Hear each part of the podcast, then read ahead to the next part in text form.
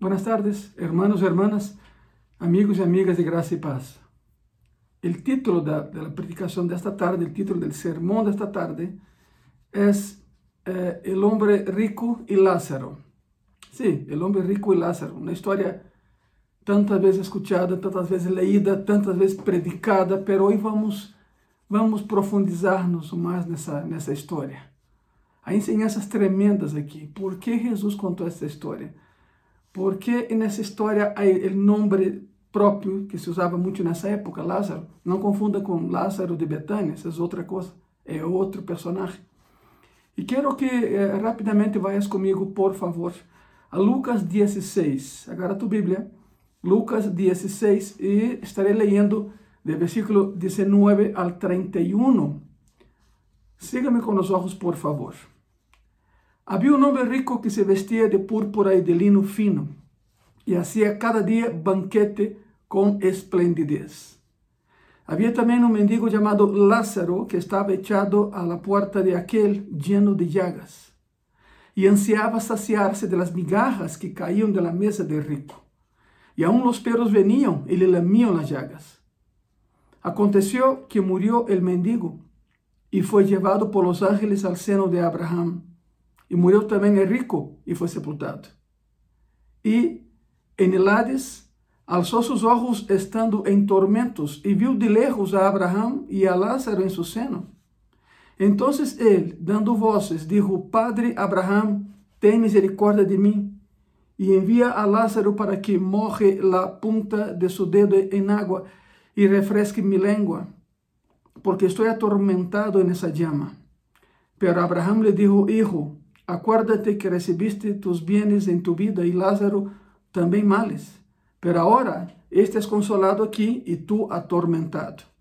Además de todo esto, una gran cima está puesta entre nosotros y vosotros, de manera que los que quisieran pasar de aquí a vosotros no pueden, ni de allá pasar acá. Entonces le dijo, te ruego pues, Padre, que le envíes a la casa de mi Padre, porque tenho cinco hermanos, para que les testifique a fim de que não venham ellos também a este lugar de tormento. E Abraham le dijo, a Moisés a los profetas tiene, oíganlos. Ele então dijo, não, padre Abraham, pero se alguno fuere a ellos de entre los muertos, se arrepentirán. Mas Abraham le dijo, si no oyen a Moisés y a los profetas, tampoco se persuadirán, aunque eh, se levantare de los muertos. Bueno, aquí la primera enseñanza es esa. Los muertos no regresan. Hay un abismo, cima es un abismo. Por supuesto que esa historia es una alegoría, esa historia no es real. Es una fábula que expresa una verdad. Los muertos ya no regresan. Los que están en el cielo no aparecen por aquí. Los que están en el infierno no aparecen por aquí. Tampoco uno puede ir allá y regresar. Porque uma vez que estás allá, ¿para que regresar? Eu sei que é um tema delicado porque hoje em dia há um montão de livros de pessoas que foram ao céu e regressaram. Eu, eu, Ângelo, eu tenho mis reservas. Porque Pablo foi arrebatado ao terceiro céu e dijo, vi coisas que não posso dizer. Se Pablo, que é Pablo, não se atreveu a comentar como é o céu, como otra persona lo puede hacer.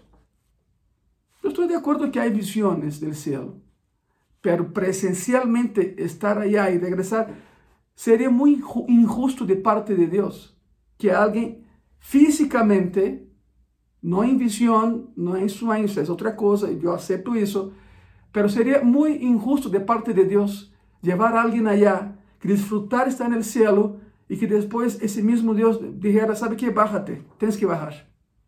¿Tú no crees que sería injusto eso? Y Dios es, Dios es justo, Dios es un Dios justo. Una vez que estamos allá, nos quedamos.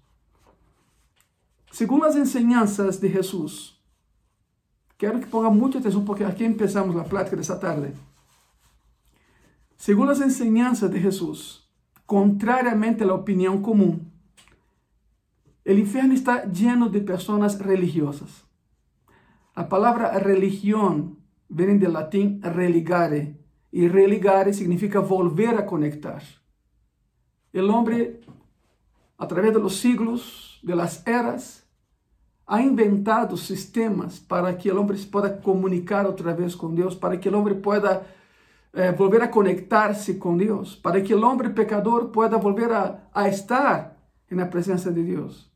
Y vino Jesucristo y dijo, venid a mí, todos vosotros que estáis trabajados y cansados, y yo os haré descansar. No hay ninguna estructura, como diciendo el Señor, yo soy la estructura. Yo soy camino, verdad y vida. Nadie llega al Padre si no es por mí, lo dijo Jesucristo. El infierno está lleno de personas que falsamente fueron engañadas a través de una religión que promete y no cumple. Durante la etapa terrenal de Jesús, ele sempre tuvo problemas com os fariseus. Os fariseus, os fariseus estavam presentes quando Cristo conta essa história.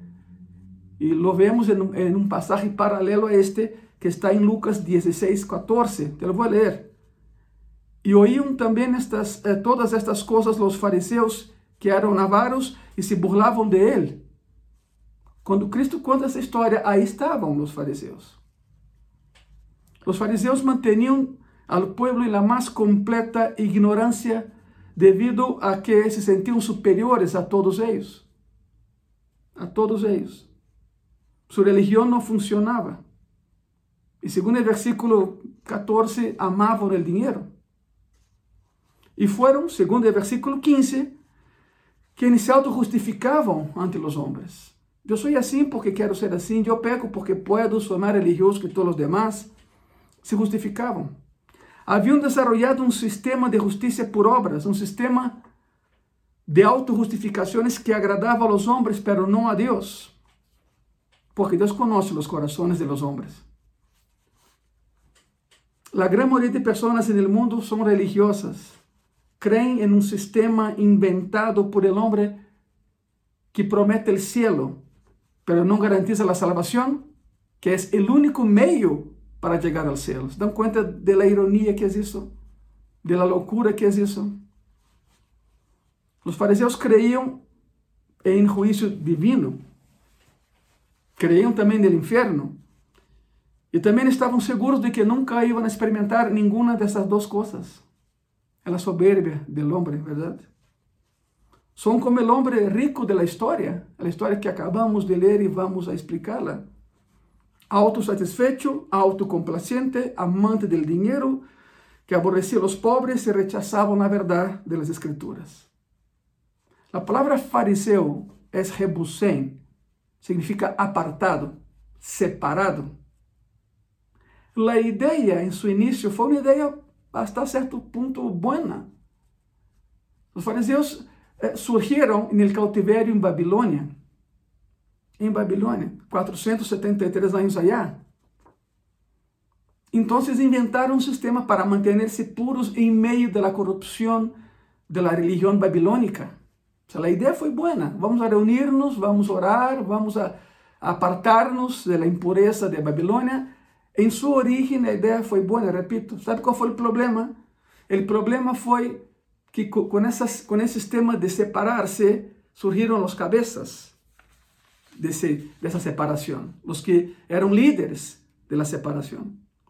E então, quando regressaram a Jerusalém, já não havia necessidade de manter o status quo desse grupo, e sin embargo, haviam provado o poder.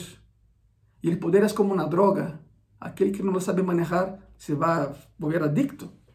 De hecho, nenhuma droga é boa, por supuesto. Por isso é uma droga. E em português de Brasil, a palavra droga significa algo que não sirve. Fíjense como vai a coisa. O poder é assim: o poder em manos de pessoas que não temem a Deus, o poder em manos de homens que não temem a Deus é uma droga que é devastadora para ele e para aqueles que estão cerca de ele. Quando, quando regressam do cautiverio, já não era necessário esse grupo, porque já estavam em sua cidade, já estavam em sua terra, para mantener el orden, estaban los sacerdotes y levitas, pero no, los fariseos se agarraron. Y vos una expresión muy mexicana, se agarraron del hueso. La expresión es, es dura, pero es la verdad. Y no lo soltaron. Hay un dicho que dice, quiere conocer a alguien, dale poder. Quer saber como pensa? Dá-lhe dinheiro. Quando o poder absoluto corrompe o absolutamente a una persona, y si esa persona tiene dinero, olvídalo. Va a ser un, va a ser un desastre la persona que no teme a Dios. No hay nada malo en tener poder, tener dinero. Ambas cosas el Señor las da. Romanos 13 menciona, Romanos 13, toda autoridad es colocada, es puesta por Dios. Toda autoridad. El dinero, Dios bendice, pero el poder, y el dinero, en manos de personas que no temen a Dios, es destructivo. E é o que veremos nessa história. A história que vamos a estudar nessa tarde é um ataque direto à religião falsa e uma advertência para aqueles que seguem uma religião e hacen de lado, hacia um lado a Deus, haciendo a um lado a Deus. A Bíblia está llena de comparações e extremos opostos. E essa história, contada de maneira magistral por Jesucristo, explora os contrastes e as voltas que dá a vida. ¿Está listo? Ok. Há um homem pobre e um homem rico. O homem pobre eh, llega a ser rico y el hombre rico se convierte en pobre en esa historia. Hay un hombre pobre afuera, hay un hombre rico dentro. Y después hay un hombre pobre dentro y un hombre rico fuera. Es la parábola que acabamos de leer. Hay un hombre pobre con ningún alimento y un hombre rico con la comida, bastante comida. E logo há um homem pobre em uma festa e um homem rico que não pode encontrar uma sola gota de água para saciar-se. Vê os contrastes e os cambios? Há um pobre que tem imensas necessidades. Há um homem rico que não tem nenhuma necessidade, segundo ele, verdade? E logo há um homem pobre que não necessita nada e um homem rico que tem enormes necessidades. Essas são as voltas que dá a história. Há um homem pobre que desea todo porque não tem nada. E há um homem rico que não desea nada porque lo tem todo.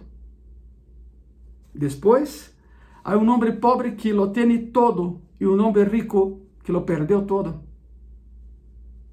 Há um homem lamido por os perros e há um homem rico rodeado de, dignatarios, personas pudientes de la época. Y luego hay un hombre rodeado de dignatarios y un hombre rico aislado entre los peores de los perros. Hay un hombre pobre que sufre y un hombre rico que está satisfecho. Y luego hay un hombre rico que sufre y un hombre pobre que está satisfecho. Hay un hombre pobre humillado e um homem rico honrado. E logo um homem pobre honrado e um homem rico completamente humilhado. Há um homem pobre que busca ajuda, um homem rico que não lhe dá, que não lhe presta nenhuma ajuda. Então, há um homem rico que busca ajuda e um pobre que não lhe pode ajudar. Já não é possível ajudar. Há um homem pobre que é um donadie, un hombre rico que es alguien. Y después hay un pobre que es alguien y un rico se transforma en un don nadie. El hombre pobre tiene un nombre, tiene un nombre. Un hombre rico que no tiene nombre, porque no necesitan nombres en el infierno. Y así sucesivamente. Eu posso estar aqui uma hora ou duas falando da, da dicotomia entre as duas los dos personajes, pero tenemos que seguir. Y así sucesivamente. Un hombre pobre con ninguna dignidad en la vida se convierte en digno en la muerte. Un hombre rico con ninguna humillación en la vida se convierte en nadie en la muerte. Hay un hombre pobre con ninguna esperanza y un hombre rico con esperanza y luego un pobre cuya esperanza se hace real y un hombre rico que tenía todo tipo de esperanza y luego ya no tiene ninguna. Se acabó. Porque su esperanza estaba en sus posesiones, no en el Dios que le dio las posesiones. Esa es la historia. Hermano, hermana, amigo y amiga, esa es la historia. Lázaro nunca habla, es silencioso no es el objeto de la historia, él no es el centro de la historia. La historia no es sobre su experiencia, no es acerca del cielo siquiera. Se trata de la experiencia del hombre rico en el infierno. Ojo, y aclaro de una vez por todas, no por ser rico alguien va al infierno. No, no, no, no. Yo conozco a personas muy ricas, temerosas de Dios, y van al cielo, porque temen a Dios. Son cristianos. Pero no se trata aquí de la riqueza, Salomón, el hombre más sabio del mundo en todos los tiempos, decía, el amor al dinero es la raíz de todos los males. Ojo, Salomón nunca dijo, el dinero es la raíz de todos los males, porque no es cierto. Él dijo, el amor al dinero. Si, Dios te da, si Dios te da dinero, disfrútalo con tu familia sanamente, pero no lo ames, no ames al dinero, porque el amor al dinero es la raíz de todos los males, según Salomón. No el dinero en sí, el amor al dinheiro. Dejo claro, claríssimo. El hombre rico habla. El hombre rico sostiene conversações com Abraham. Hipoteticamente, claro, já sabes, uma parábola, uma história. Não há comunicação de allá para cá. Ou seja, de allá para cá só Cristo. Pero pessoas que estão no céu não te podem falar, nem tu a eles, e tampouco no inferno. Ele é o protagonista da história, o homem rico. E ao falar, o homem rico hace algo que você não pode encontrar nas páginas das Escrituras. Ele dá um testemunho personal de lo que é estar no inferno. E na Bíblia não há um testemunho assim. Por isso essa história. Repito, história, é uma fábula que ilustra na verdade. É certo que temos na Bíblia um testemunho personal real de lo que era estar no céu. Não é muito útil, eh, porque vamos para allá. As pessoas passam todo o tempo sonhando com, o céu, pero e deixam de viver o presente e a terra. 2 Coríntios 12, 4 diz assim: que foi arrebatado ao paraíso, donde oyó palavras inefables que não lhe é dado ao homem expressar. Esse é Pablo. Como dije no início, Pablo foi, viu, tuvo uma visão, quizá foi arrebatado, Pero eh, si Pablo, que era Pablo, no se atrevió a hablar lo que hay allá, ¿por qué hay personas que lo hacen? ¿No crees que sea muy extraño eso? El apóstol Pablo fue ahí y al volver simplemente dijo, no sé qué decir. No hay palabras, no puedo describirlo. Contrariamente a algunos que hoy en día dicen haber estado allá y cuentan con lujo de detalles todo lo que vieron. Yo, Ángelo, tengo mis reservas. Otra vez, yo creo en las visiones de Dios, yo creo que alguien puede ver el cielo, que alguien puede soñar con el cielo, pero presencialmente ir allá y regresar, Dios sería un Dios injusto si hiciera tal cosa. Y yo estoy seguro que Dios es justo. Una vez que alguien entra allá, ya no sale, ya no hay comunicación. No hay ninguna ocasión en las, en las escrituras, en la Biblia, en que alguien vaya al infierno y regresa, o al cielo y regresa. Alguien podría decir, ¿no es ese el tipo de locación que, estamos viendo? No, no lo es. Porque no se trata de una historia real, va de nuevo, no es una historia real, es una parábola. Es una parábola extraña porque hay alguien en la parábola que tiene un nombre. Las, palabras, las parábolas de Cristo nadie tenía nombre la, palabra, la, parábola perdón, del hijo pródigo, hay un papá y dos hijos, pero no se menciona el nombre. Es la primera vez que Cristo pone nombre a alguien en las parábolas, seguramente porque era un nombre muy común en la región. La introducción a la historia, la introducción, es una marca característica de las parábolas. Había un hombre rico. ¿Te acuerdas de eso? Érase una vez Érase uma vez, uma, uma parábola, uma, uma fábula, érase uma vez, havia um homem rico. E vês a mesma introdução, ao menos seis vezes, seis vezes, no Evangelho de Lucas. O estilo aqui é claramente de uma parábola. O estilo señala e apunta a uma parábola. Uma história não real, uma história fictícia, pero que deixa uma enseñanza. É uma história que pretende ilustrar uma verdade espiritual e o personagem principal, nesse caso, tem um nome: Lázaro. Además, Las circunstancias son ficticias, son imaginarias. Por ejemplo, ver el cielo desde el infierno y el infierno desde el cielo es bíblicamente imposible. En la Biblia no hay cómo probar eso, porque no es real. El nombre de uno de los personajes es Lázaro, el nombre de uno de ellos es Lázaro, que es una forma de Eleazar. Es una, es una fórmula del nombre Eleazar que significa aquel que Dios ayuda. Aquel que Dios ayuda. Y sin duda, en la historia, Lázaro recibió ayuda de Dios porque fue salvo y, fue, y llegó al cielo. Al cielo. Con ayuda, Lázaro fue al cielo. El hombre rico no tiene, no tiene nombre. El hombre rico que está en el infierno no tiene nombre porque nadie necesita un nombre en el infierno. Porque la persona no es nadie ahí.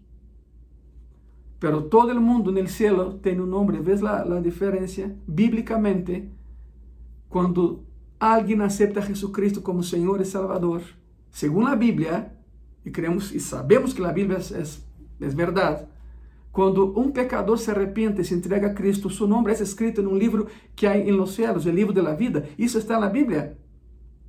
Ou seja, em el cielo todos temos nomes, no inferno nadie tem nome. Porque não, não é necessário. ¿Para quê? A história se divide em três partes. Não se perdam, por favor. A história se divide em três partes: vida, morte e vida depois da morte. Ok. ¿Están preparados? Porque lo que vimos hasta aquí fue la introducción a la predicación. Empecemos. Lucas 16, 19. Había un hombre rico que se vestía de púrpura y de lino fino y hacía cada día banquete con esplendidez. Usaba las ropas más caras, ya que el púrpura era el color asociado a los ricos y el lino era la tela de los ricos habla de púrpura y habla de, lino. El hombre era muy, muy rico. Así se vestía todos los días. El hombre rico se vestía así todos los días, en cualquier ocasión, en cualquier lugar. Era un hombre extremadamente rico, según la parábola. Los fariseos, escuchando esa historia, que estaban escuchando la historia, se decían entre ellos, bendito sea ese hombre, mira, bendito sea ese hombre, rico, poderoso, bendito sea ese hombre, porque ellos fueron los inventores originales del Evangelio de la Prosperidad. ¿Sabe a qué me refiero? El Evangelio de la Prosperidad se basa en la herejía de que si eres rico es porque Dios te hizo rico, pero si eres pobre es porque Dios te hizo pobre. La palabra prosperidad, cuando, cuando alguien menciona prosperidad, lo primero que pensamos es dinero. Pero sabe algo, en la Biblia, cuando Dios prospera a una persona, lo prospera a nível físico, a nível emocional e a nível espiritual. E de los tres, el menos importante es el aspecto financiero. ¿Por qué? Bueno, ¿de qué sirve tener dinero y no tener paz? ¿De qué sirve tener dinero y no poder orar? Es por eso. Los fariseos habían escuchado escuchando la historia, dijeron, no, ese hombre es bendecido por Dios. Bendito sea el nombre, de, el nombre de ese hombre, ni siquiera es el nombre de Dios que bendijo a ese hombre. Si eres rico, el, el evangelio de la prosperidad, tan en moda hoy en día, cuidado con eso, es una herejía. Rebelión en contra de Dios. Dios prospera porque quiere prosperar, porque nos ama. Escute bien eso. Ese evangelio de la prosperidad dice así, si eres rico, Deus te hizo rico. Se eres pobre, Deus te hizo pobre. Confórmate, essa é a vida. Se eres rico, eres bendecido. Se eres pobre, eres maldecido. Há toda classe de herejia, verdade? Pero a pior é aquela que acaba com a vida de uma pessoa a nível emocional. He escuchado várias ocasiões pessoas que dizem que fulano está enfermo porque não tem fé. Não, não, espera um tantito, isso não tem nada a ver com a fé. Não tem nada que ver com a fé. Se acorda de los quatro amigos que levaram a um quinto amigo a la casa de Pedro e lo bajaram del techo? Se acorda que está escrito aí?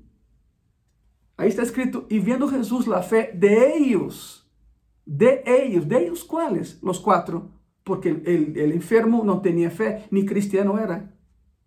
E vendo Jesus la fé de ellos, Bueno, já sabemos o que passou, verdade? tus pecados son perdonados, después cesando, levántate y carga tu lecho, esa es otra predicación, pero viendo la fe de ellos. Si eres pobre, entonces es porque Dios te hizo pobre, según el Evangelio de la Prosperidad, que es una herejía, por supuesto. Si eres pobre, eres maldecido. Si algo salió mal en tu vida, porque estás en pecado. Y así en adelante, sucesivamente. Os fariseus se identificavam com o homem rico. E nessa história, por supuesto, que os fariseus, estando aí escutando a história que Cristo estava contando, se identificavam com o homem rico, porque era bendecido por Deus e assim pensavam eles de si mesmos. Escutaram a história, não sabiam como terminar a história, nem sequer se deram conta da trampa que preparou Jesus e caíram em ela. Hasta esse momento eles se identificavam com esse homem rico, porque eles se sentiam assim, melhores que qualquer pessoa, bendecidos por Deus e outros não. Lucas 16, versículo 20. Havia também um mendigo chamado Lázaro, que estava echado à porta de aquele lleno de llagas.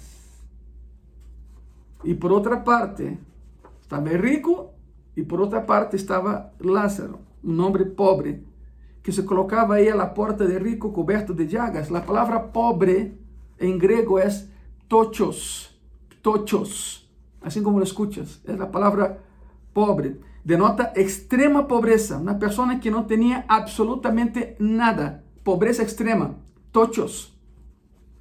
La palabra llagas aquí en ese pasaje es hulcas. Y de ahí viene la palabra úlcera, ulcas, úlcera.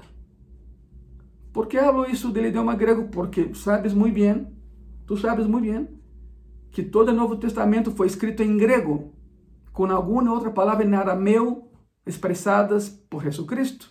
Por isso é importante o conceito de algumas palavras em grego, em seu original.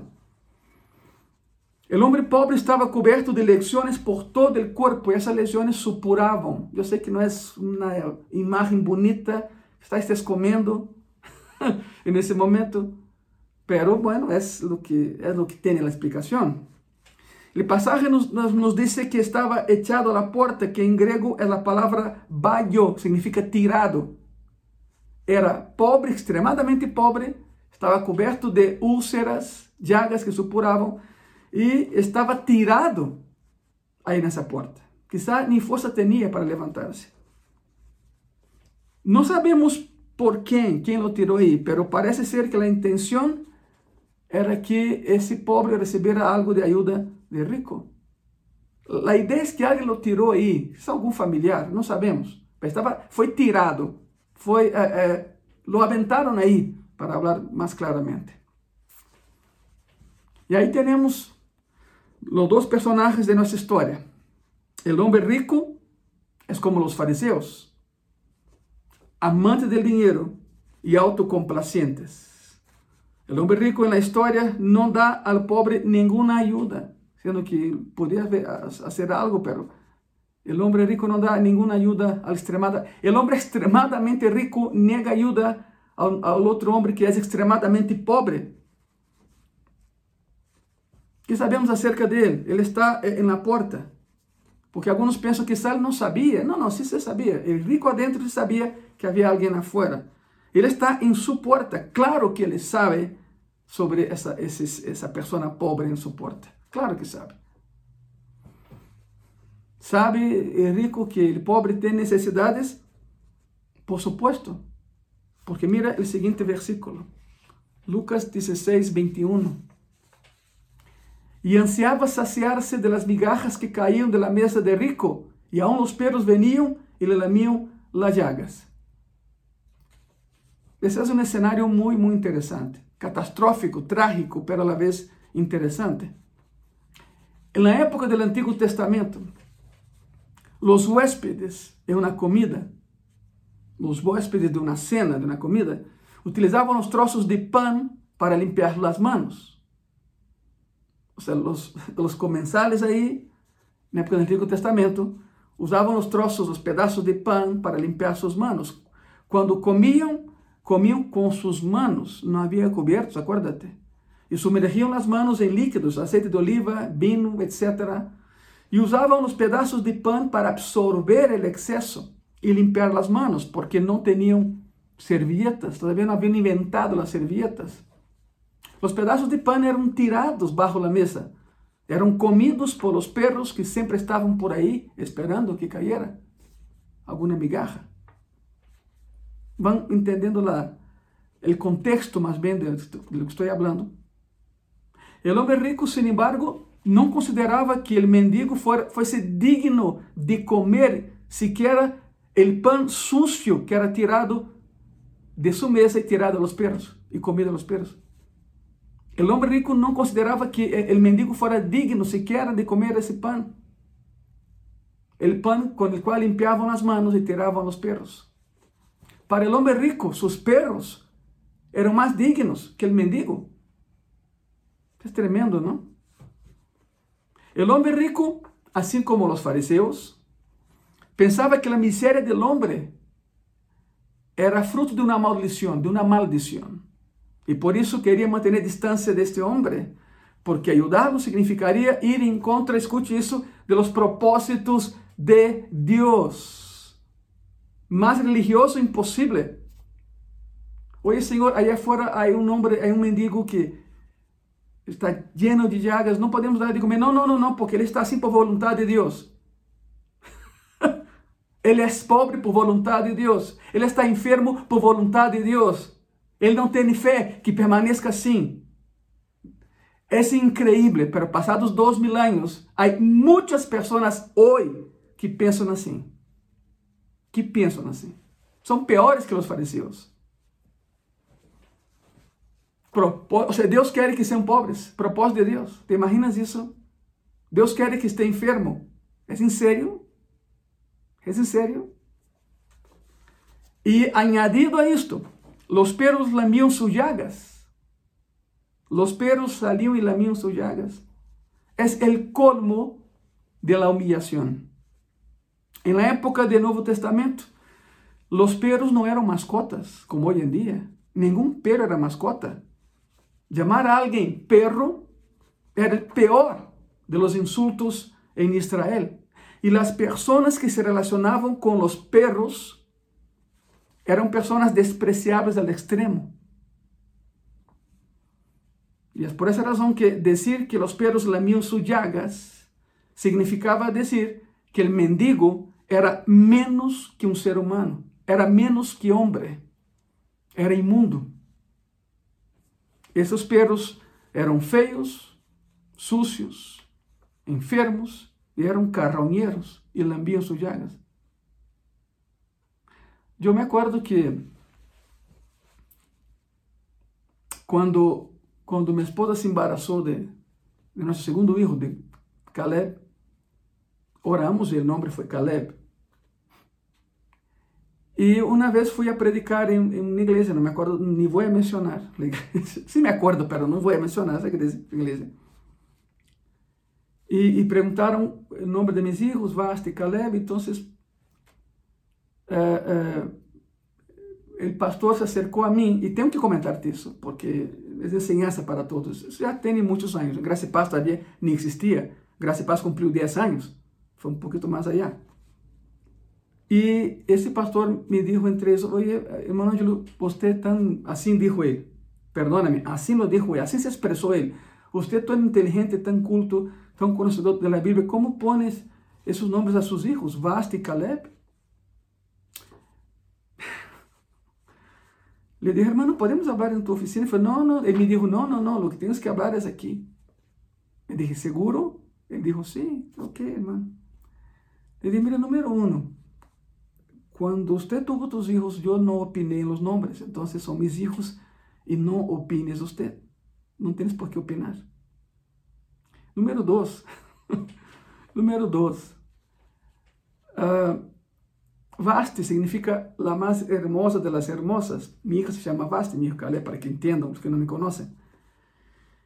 Y es un nombre, es un nombre eh, persa, Asuero, el rey en aquel entonces, manda que su esposa venga y, y uh, uh, que se presente ante sus generales, pero el contexto ahí es que el rey manda que la reina venga completamente desnuda, nada más con su corona, porque, y va a sonar muy feo, pero tengo que aclarar eso, porque era la costumbre allá de que las esposas de uno se acostaban con los otros, bueno, era, era terrible, terrible. Entonces Vaste dijo, diga al rey que no voy. Y de ahí, claro que fue un propósito de Dios, porque subió Esther, y Esther salvó al pueblo judío, eso estamos de acuerdo. Pero aquí el hecho es que Vaste no, es, no fue rebelde, fue pura. El mensaje era, dile al rey que yo no soy, perdón por la palabra, ¿eh? que yo no soy una, una, prostituta, yo no, yo no soy, yo no voy a prestarme eso. Y se rompió esa cultura por allá. Y se Vaste. Ahora, el otro nombre es Caleb.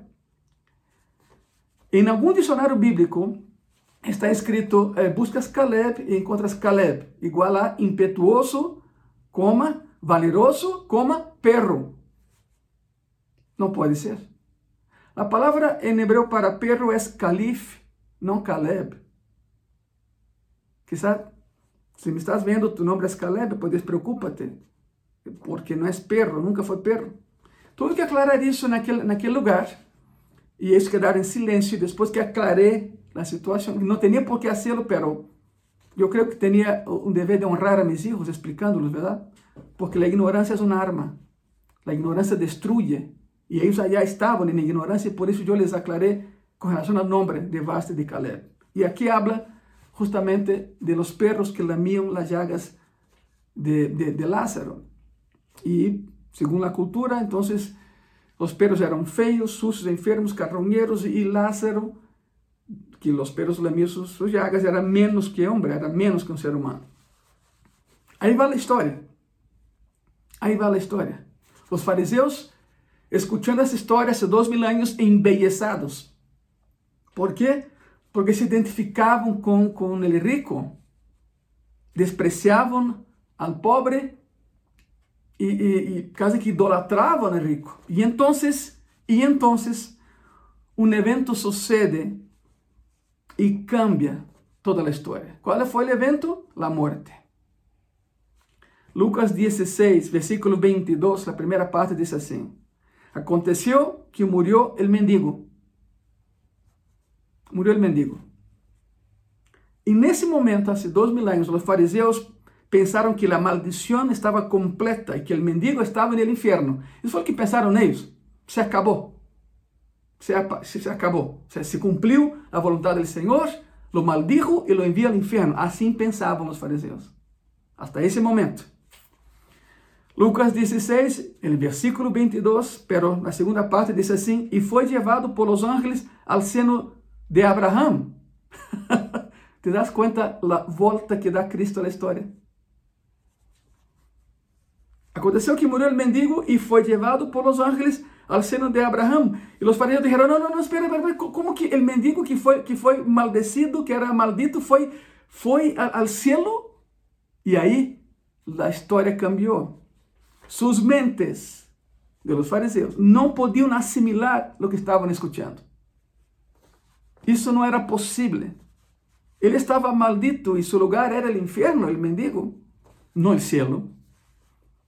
Não se menciona um funeral, porque seguramente seu corpo havia sido recolectado por os encargados da basura da cidade e echado no basureiro da cidade. Se for a Jerusalém, o basureiro seria o Geena, lugar de, de fogo, que depois foi usado como comparação ao inferno, onde o fogo nunca, nunca termina, nunca se apaga, o Geena. Lucas 16, el mismo versículo 22, la tercera parte dice así, y murió también el rico y fue sepultado. Te voy a leer todo el versículo 22 para que entendas lo que estoy hablando. Yo estoy seguro que ya lo entendiste. Como, como Cristo vuelta a la historia y, y explota la cabeza de los fariseos porque no entienden. Aconteceu que morreu o mendigo e foi levado por los ángeles ao seno de Abraão, o cielo, o cielo, ok? E morreu também rico e foi sepultado. Claro, sem dúvida, houve um funeral. Era rico, respeitado, honrado, estaba rodeado por personas importantes de la ciudad, de la comunidad, ¿verdad? El hombre rico murió como todos los hombres mueren y se celebra un funeral apropiado para él.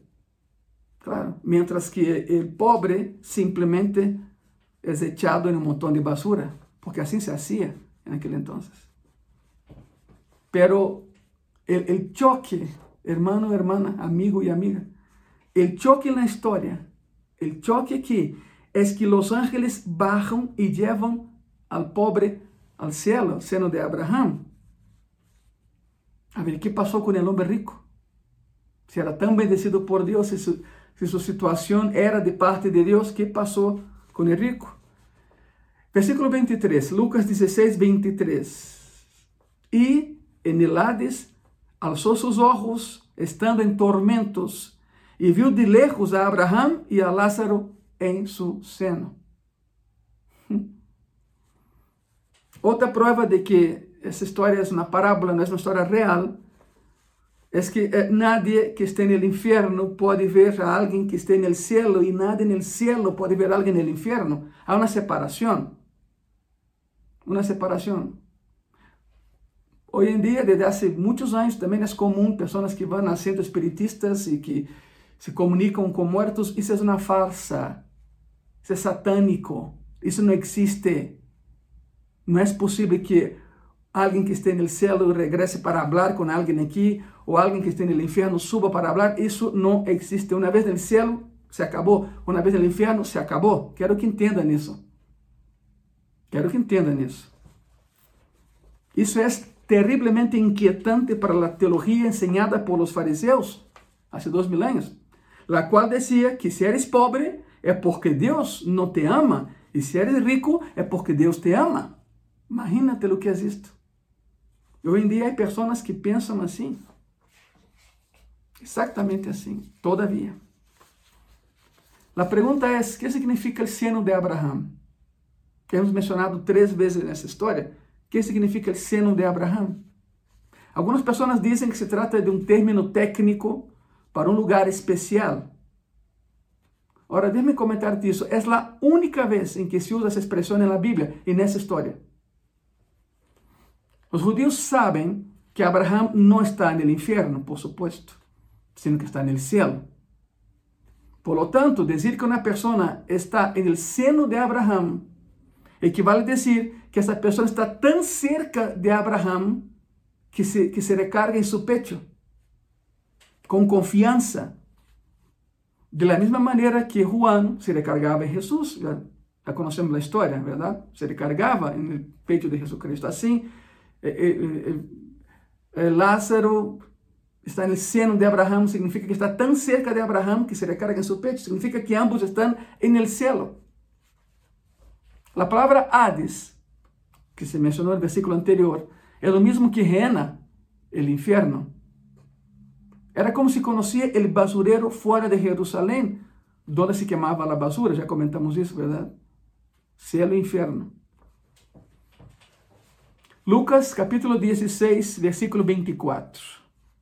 Entonces él, dando voces, ¿a quem está hablando? ¿De quién está hablando aquí? Pues de, del rico, ¿verdad? El ex rico que está miserablemente en el infierno. Entonces él, dando voces, dijo, Padre Abraham, tem misericórdia de mim e envia Lázaro para que moje la punta de su dedo en agua y refresque mi lengua, porque estoy atormentado en esa llama. No que no conocía al mendigo, sí lo conocía, hasta sabía su nombre, ¿verdad? Deja ser, seré muy claro contigo, muy claro con todos ustedes. No existe el purgatorio, no es bíblico, ¿ok? Para empezar, no está en la Biblia. ¿De dónde sacar el purgatorio? No hay ninguna sala de espera tanto para o inferno como para o céu. Não existe purgatório. Murió, se foi direto ao inferno e ele lo sabe instantaneamente. Não está em algum lugar esperando que alguém reze, esperando que alguém haga algo, esperando que alguém pague para que ele salga do purgatório e vá ao céu. Não existe tal coisa. Perdão se te digo isso, mas se, se te ensinaram nisso, te enganaram. Na Bíblia não existe o purgatório. Não existe, não há. A pessoa termina sus días aquí e inmediatamente va a uno de dos lugares, cielo o infierno. E como sabemos que cielo é allá, el infierno es aquí por muitas razões, pero la principal es que quando Cristo eh, está com seus discípulos, depois que, que ressuscitou, todos vêm como ele sube. Então, o cielo, por supuesto que é allá. El, el rico murió y se fue instantáneamente al, al, al infierno y sabía dónde estaba. ¿Cuál fue su experiencia? Estoy atormentado en esa llama, dice la palabra. Lo acabamos de leer. Estoy atormentado en ese fuego. Son los tormentos que Jesús describió como oscuridad, fuego y llanto y crujir de dientes. Cristo mencionó eso. El creyente que muere, el cristiano que muere, inmediatamente es consciente de la alegría de estar en el cielo. Los inconversos, los que rechazan a Cristo, aquellos que cierran puertas cuando alguien les habla del Evangelio, ojo, inmediatamente sufren la experiencia consciente de la tortura en el infierno. Inmediatamente. Y no hay nada que se pueda hacer para sacarlos de allá. absolutamente nada. Lo interesante es que aún en el infierno, el rico sigue pensando que es superior al pobre. ¿Te das cuenta de eso? Es increíble, aún estando allá en la parábola, creo, eh, en, en, la parábola, por supuesto, aún estando en el infierno, el rico se cree superior al mendigo, pues le pide a Abraham que envíe a Lázaro, envíe Mas o mendigo é pobre, você manda ele em qualquer lugar, não? Aún estando no inferno, o rico seguia com mania de grandeza, soberbia. E pede a Abraão que envie a Lázaro por um pouco de água para ele, porque ele é rico. Sabe o mais triste? É que não há nenhum arrependimento, não há nenhuma humildade. A soberbia sigue aún en el inferno. Envia a Lázaro para que morre la punta de su dedo en agua. Es una declaración metafórica, por supuesto. Porque no hay agua en el infierno. Lo que hay es fuego. Y el H2O, el agua, no podía aliviar el tormento del infierno. De todos modos, no hay como aliviar eso, ya que no es una sed física. No es una sed física. Las almas de los condenados sufren tan profundamente que una gota de alivio significaría todo para ellos. Ayúdame. No, no hay como ayudarlos ya. Pero esa ayuda nunca llega porque no hay alivio en el infierno. Ningún alivio. No hay cómo. La palabra atormentado aquí, en su original griego, es odunao. Odunao. Y significa extremo dolor. O sea, soy atormentado nessa llama, esse fogo me provoca extremo dolor. É o que dizia el rico, está no inferno. Se trata de uma imagem aterradora do inferno, verdade? Gráfica a imagem. Nenhum alívio para o pecador, nunca jamás. Não há alívio para aqueles que conscientemente estão no inferno. E por que digo isso? porque todos têm a oportunidade de ir ao céu, não ao inferno. ¿Te das conta disso? Eu estou seguro que se tu me estás vendo, alguém entrou a tu vida. Deus colocou alguém em tu vida para falar de Cristo. Não lo rechace. Porque se rechazas el mensajero, rechazas el mensaje. Y si rechazas el mensaje, rechazas a Cristo. Y si rechazas a Cristo, aceptas el infierno. Esa es la lógica. No es tu lógica quizá, pero es la lógica bíblica, es la lógica de Dios. No hay ningún alivio para aquel que está en el infierno, ya no hay. Y nadie sale de allá. Lucas 16, versículo 25. Pero Abraham le dijo, Hijo, acuérdate que recibiste tus bienes en tu vida y Lázaro también males. Pero ahora este es consolado aquí y tú atormentado. Ok, voy a repetir. A história não é real, pero lo que habla aí é muito real. Há um cielo, há um inferno, ponto. Jesus põe palavras na boca do imaginário Abraham. Recebiste tus bienes, recebiste tus bienes. ¿Qué significa esto? Gracia, comunión, providencia. El mundo está lleno de riquezas todas dadas por el Creador. Pero este hombre, este hombre en especial, al haber recibido estas providencias y esas bendiciones, simplemente se complació a sí mismo.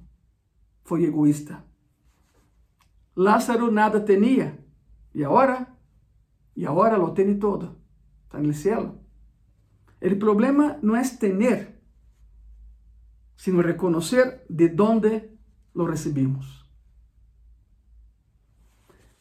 La geografía bíblica es muy, muy curiosa. En Israel está el lago de Genesaret, o Galilea, y está el lago que es el Mar Muerto. Ambos son lagos, pero parecen mares. Galilea Mar de Galileia e el Mar Muerto. Mar de Galileia, rebozo de vida. Há muita vida. Todavía se pesca muito por allá. El lugar es hermoso. Hermoso. E vas al Mar Muerto e está muerto. Não está em coma, está muerto. Não há vida, não há nada. O lugar é feo. O lugar huele a azufre. De verdade, em sério. A diferença é enorme, pero sabe lo más curioso es que ambos reciben sus aguas de un solo río, el Jordán. Un solo río, un único río, el mismo río, alimenta a los dos sistemas. Entonces, ¿por qué son tan diferentes? Porque el mar de Galilea tiene mucha vida y el mar muerto está muerto. ¿Saben por qué? Porque el mar de Galilea da El mar, el mar de Galilea não é egoísta porque ele dá sua água, claro, não que esteja vivo, pero quero que entenda a comparação. O mar de Galileia suple a outros lagos pequenos. Por isso tem vida. Em comparação, o mar morto é egoísta, não dá nada, se queda com todo e por isso está morto. É o mesmo nessa parábola, o rico e Lázaro el rico e Lázaro. Lázaro não dava porque não tinha que dar, pero o rico havia recebido tanto e não reconhecia quem lhe havia dado. Outra vez, o problema não é o dinheiro, o problema é o amor ao dinheiro. Lucas eh, 16, versículo 26. Además de todo esto, una gran cima está puesta entre nosotros y vosotros, de manera que los que quisieren pasar de aquí a vosotros no pueden, ni de allá pasar acá. La expresión gran cima en griego es esterizo. Significa infranqueable. No puedes brincar, no puedes pasar. El que esté en el infierno nunca irá al cielo, que quede claro, nunca saldrá de ahí. Y cuando estás en el cielo, nunca irás al infierno. Isso é para sempre. Há um grande abismo fijado aí. Há um grande abismo colocado aí. Em grego, abismo é hopos. Significa para que nadie pueda ir ao revés, para que nadie pueda ir de um lado a outro. Que quede claro. Não se pode. Isso é uma parábola, é uma história, não é real, é uma ficção, pero que ilustra na verdade. Que quede claro uma vez mais. Por isso, as decisões se tomam em vida. Donde queres passar a eternidade? E hablo contigo que me vês aqui, que me estás vendo. É a decisão mais importante de toda tu vida, meu amigo e minha amiga. Donde queres passar a eternidade? Há dois lugares: céu e inferno. Não, não há purgatório. Não, não é uma sala de espera. Não, não, não é possível que alguém que esteja no inferno vá ao céu e nadie que esteja no céu quer ir ao inferno e não vá. Porque há uma um cima, há uma separação infranqueável entre um lugar e outro. Decide, mientras me escuchas, decide onde queres passar a eternidade. En un momento más platicamos. Lucas 16, versículos 27 y 28. Entonces le dijo, te ruego, pues, Padre, que le envíes a la casa de mi padre, porque tengo cinco hermanos. Ese es el rico hablando. Tengo cinco hermanos, para que les testifique a fin de que no vengan ellos también a este lugar de tormento. En la historia, el hombre que un día fue muy rico, tiene compasión por su propia familia. Eh, padre Abraham envía a Lázaro con agua, no se puede. Ok, está bien, pero al menos que avisen en mi casa donde estoy para que no vengan para acá. Hmm. Él sabe que su destino está marcado, es fijo, eterna agonía. De ahí no va a salir más. Pero tiene una petición más, que su familia sea avisada a tiempo para no venir a él ya está. Su corazón se quebranta, pero muy tarde. Pero todavía no hay arrepentimiento en él. Todavía trata, trata a Lázaro con desdén, a pesar de saber que el cielo, en la presencia de Abraham, en el seno de Abraham. Todavía trata a Lázaro como un don nadie. Y, fue, y Lázaro fue llevado ahí por los propios ángeles de Dios. Pero se preocupa ele por sua família. Ou seja, na história, o ex-rico se preocupa por sua família e sabia que estavam no mesmo caminho em que ele estava. Não há palavras de arrependimento, porque o arrependimento é impossível no inferno. Allá não há arrependimento, já, a pessoa já está, se acabou. La pregunta que muchos, que algunas personas me hacen, Ángelo, pero Dios es tan bueno, ¿por qué Dios envía a alguien al infierno? No, no estás equivocado, Dios no envía a nadie al infierno. El hombre camina hacia allá por voluntad propia. No se, no se engañen, no te engañes. Jesús dijo, es que pongo ante ti dos caminos. Fíjense en eso. Uno te lleva a la perdición, otro a la bendición. Yo que tú tomaria de la bendición, porque te lleva al cielo, y de la perdición te lleva al infierno. Tú decides qué camino quieres seguir. Así es.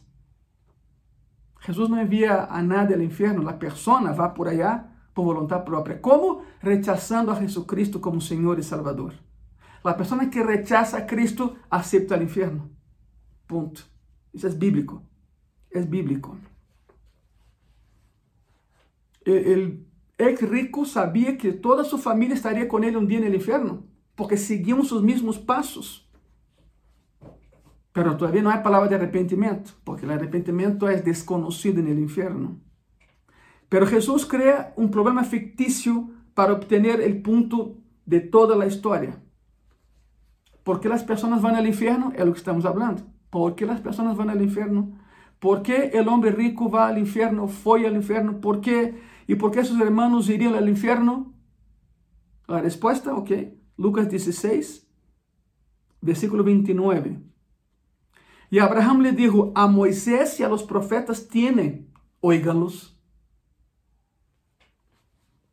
¿Sabes cuál es el problema? ¿Sabes cuál era el problema? Las personas no escuchan la Biblia, las personas no leen la palabra, no creen en Cristo, ni quieren creer en Él. No escuchan la palabra de Dios. Era assim há dois mil anos e é assim hoje. A palavra oígalos, mencionado nessa, nessa parábola, oígalos, é acuo. E acuo significa prestar atenção, entender. Eles haviam tenido a verdade sobre a salvação por graça através da fé frente a eles todo o tempo e la rechazaram. Tinham que haber entendido que deviam arrepentir-se e crer.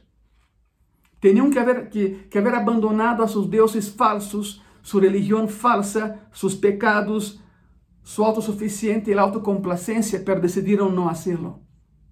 Decidiram não fazê-lo. Lucas 16, 30. Ele então dijo: Não, Padre Abraham, Pero si alguno fuera ellos de entre los muertos, se arrepentirán. La insistencia en no reconocer la imposibilidad de tal traslado es un síntoma de un alma que ha decidido no creer. La insistencia en no reconocer que no es posible que los muertos van allá é a prova mais clara de que essa pessoa já decidiu não crer. Havia decidido não crer. E sabe algo? Te vou dizer uma coisa. O homem crê em lo que decide crer. Ponto. Tu decides crer ou não crer.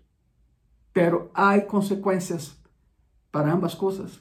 Há consequências buenas se decides crer em Jesus Cristo como tu Senhor e Salvador. E há consequências trágicas. E estamos vendo nessa, nessa história para aqueles que decidem não crer em Cristo como Senhor e Salvador. Eu vou repetir a frase que queda em tu coração.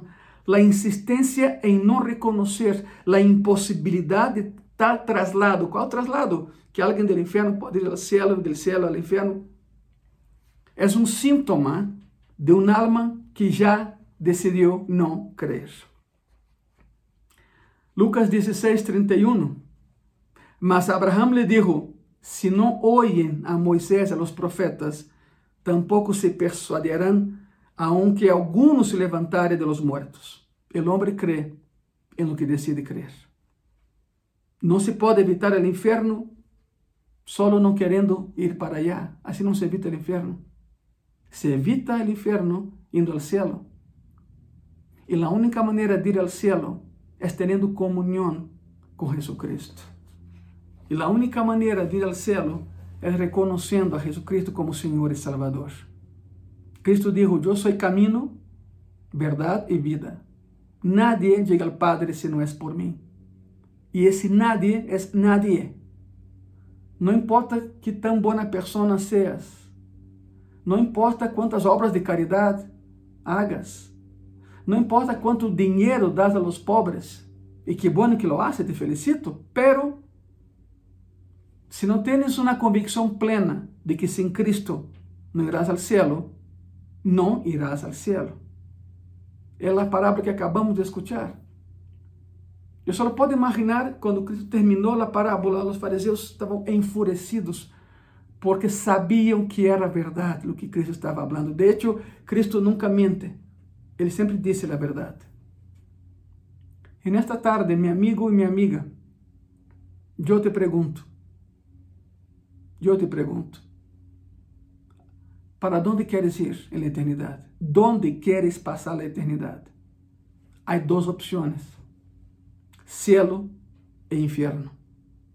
Una muy buena y la otra trágica, como que acabamos de escuchar. No te engañes. Nada estando en el cielo regresa, nada estando en el infierno sale del infierno. Porque hay un abismo. Lo acabamos de leer, hay un abismo. Por isso, as decisões se tomam em vida. E eu te invito a que nesta tarde cambies tu rumbo de vida. Eu te invito a que vayas ao cielo en la eternidade. Pero para isso, tienes que aceptar a Jesucristo en tu corazón. E é muito fácil. Déjame que te vou a guiar nessa oração. Não tens que pagar nada. Cristo já, já pagou o preço em la cruz há dois mil anos. Por ti murió, por mim murió. Pero tienes que hacer una oración, tienes, por convicción tienes que abrir tu corazón y aceptar a Cristo ahí. Y si lo quieres hacer, es el día, porque tú no sabes el día de mañana. No quiero ser eh, catastrófico ni fatalista, pero ni tú ni yo tenemos el día de mañana asegurados. Por eso entrega tu día de hoy, el de mañana y tu futuro en las manos de aquel que ve el infinito y su nombre es Jesucristo. ¿Lo quieres hacer? ¿Quieres aceptar a Jesucristo hoy y tener la seguridad de que irás al cielo? Muy bien. Cierra tus ojos, déjame orar por ti. Y ahí donde tú estés, repite conmigo, por favor. Señor Jesús, en esta tarde reconozco que soy un pecador, una pecadora. Reconozco que sin ti nunca iré al cielo. Senhor Jesucristo, perdona mis pecados, perdona mis fallas, ven a mi corazón y cambia mi vida. Porque en esta tarde, Señor Jesucristo, yo te recibo, yo te acepto como mi único y suficiente Señor y Salvador. Amén. Amén significa estoy de acuerdo, significa así sea. Si acabas de orar com sinceridade de coração, te felicito. Bem-vindo à família de Deus. Se lo hiciste com sinceridade, com honestidade, tu nome acaba de ser escrito em um livro que há no céu, o livro da vida. Ou seja, que no céu sim tens um nome. Sim tens um nome. Te felicito por a decisão que hayas tomado. E te invito, se, se tens uma igreja cerca de ti, uma igreja evangélica, uma igreja onde Cristo seja a estrela, não o pastor, não outra situação, não, uma igreja cristocêntrica. Então, busca essa igreja e congrega-te aí. Se não tens igreja e queres vir a graça e paz, te recebemos, eres meu invitado. Deus te bendiga e bem-vindo à família, à grande família de graça e paz. Quando eh, abramos as portas do auditório uma vez mais, avisaremos com antecipação e tu estás invitado, eres me invitado para um culto de ação de graças, quando abramos outra vez o templo. A igreja sigue funcionando, o templo sigue cerrando. Que é o que esperamos? Esperamos que o governo nos dê mais de meia hora de culto e então abriremos eh, as portas uma vez mais. Por agora, estamos de maneira virtual, estamos orando para que isso já passe e podamos abrir o templo uma vez mais, porque estranhamos a relação. Há um curso na distância que é o que vamos fazer, verdade? com gel antibacterial, com a mascarilha, com todo, e com caretas, pero aún assim é importante a coinonia, a companhia e a comunidade de aqueles que estamos bajo a cruz, bajo a sombra de la cruz do Calvário. Los santos del Senhor, los salvos por graça, não por obras, sino por graça. Por isso, se tua oração foi sincera, te felicito enormemente. Bem-vindo à vida e bem-vindo à família Graça e Paz. Graças por aqueles que, que estão apoiando através de dízimos, ofrendas, promessas. Terminando esse vídeo, encontrar a maneira de fazê-lo, porque sim necessitamos de muita ajuda para seguir pagando a renta do lugar onde estamos. Todavia não temos lugar próprio, pero te felicito por o que estás fazendo. Agora, não estás comprando a salvação, deixo isso muito claro. Não estás comprando a salvação, não tens que pagar nada para ir ao céu, porque Cristo já pagou com sua própria vida há dois mil anos. E se oraste hoje comigo para receber a Cristo em tu coração, reconheces que sem Ele nada irá ao céu. E essa é uma verdade. Muitas graças por permitir que essa plática dessa tarde, para mim, foi muito edificante. Espero que para ti também. Nos vemos o próximo jueves las 7 da noite. Muitas graças, De verdad, muchas gracias y que Dios te bendiga.